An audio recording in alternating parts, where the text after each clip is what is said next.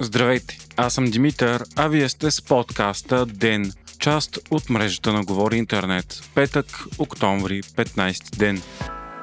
Днес е официалният старт на предизборната кампания за предстоящия на 14 ноември парламентарен и президентски вод. Продължаваме промяната на Кирил Петков и Асен Василев откриха кампанията си под дъжда пред Народната библиотека в София. Пред журналисти председателите заявиха, че кампанията им ще бъде позитивна. Петков също каза, че тя всъщност е продължение на това, което са започнали преди месеци. Тотална промяна за по-добро на България. ДПС пък откриха кампанията си с критики към президента Румен Радев, а най-голямо впечатление прави кандидатурата на Делян Пеевски, който е водач на депутатската листа на партията във Велико Търново и Благоевград. Пеевски е представен като вишист, владеещ английски. Социалните мрежи отново бурни страсти предизвика снимката от предизборния плакат на Пеевски, на която той е физически неузнаваем. Пред журналисти пък Демократична България обявиха, че имат ясна и измерима цел да направят България най-доброто място за живеене на Балканите и това било възможно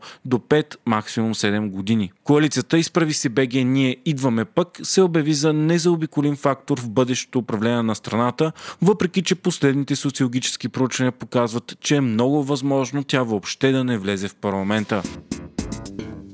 Въпреки увеличаващите се драстично нови случаи на коронавирус, днес здравният министр Стойчо Кацаров заяви пред медиите, че на този етап не се налага пълен локдаун на страната, а задължителна вакцинация няма да бъде въвеждана. Главният здравен инспектор Ангел Кунчев е предложил на министъра две альтернативи. Въвеждане на зелен сертификат за преболедуване, вакцинация или отрицателен тест или допълнително затваряне и ограничения. Министър Кацаров е възложил покупката на 1 милион антигенни теста в случай, че се въведе зелен сертификат. Междувременно станалия известен покрай COVID анализите си математик Николай Витанов е изчислил, че починалите само за първата половина на октомври тази година са 2,76 пъти повече, отколкото починалите за целия октомври 2020. Според математика ни очакват две тежки седмици с много висока и прогресираща заболеваемост.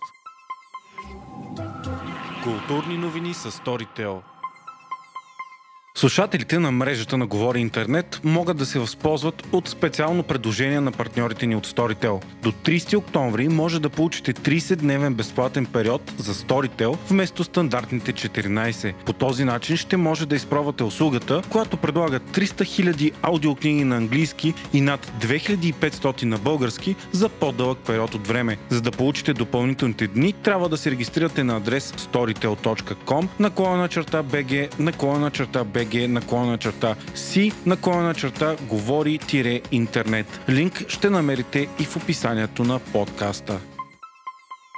Картината на Банкси «Момиче с балон» бе продадена на търк за рекордните 25,4 милиона долара. Това е 18 пъти повече, отколкото струваше тя само преди 3 години. През 2018 картината бе изложена на аукцион и вече продадена за над 1 милион паунда, когато се задейства предварително сложена в рамките и машина за унищожаване на хартия. Устройството обаче не сработи напълно и унищожи картината наполовина. Новината тогава обиколи света и стана една от най-коментираните в сферата на изкуството, което разбира се само вдигна цената на картината. Така, Момиче с балон стана първото произведение на изкуството, което се създава на живо по време на търг, на който се продава. Анонимният купувач от 2018 реши да задържи картината и я прекръсти на Любовта е в кощето. Предварителната оценка на картината за сегашния аукцион бе между 4 и 6 милиона паунда, но надмина в пъти всички очаквания.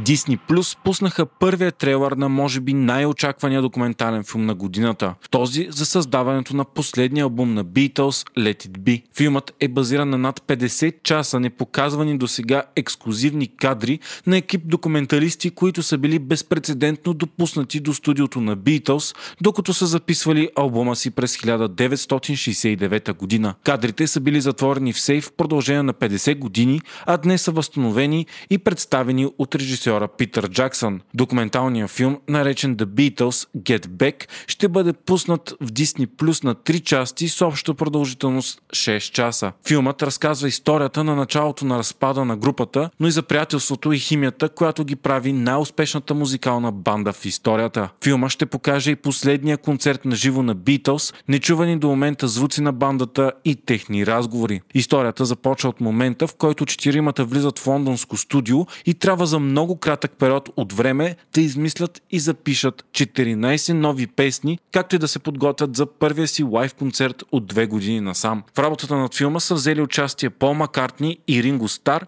а също и Йоко Оно и Оливия Харисън, вдовиците на Джон Ленън и Джордж Харисън.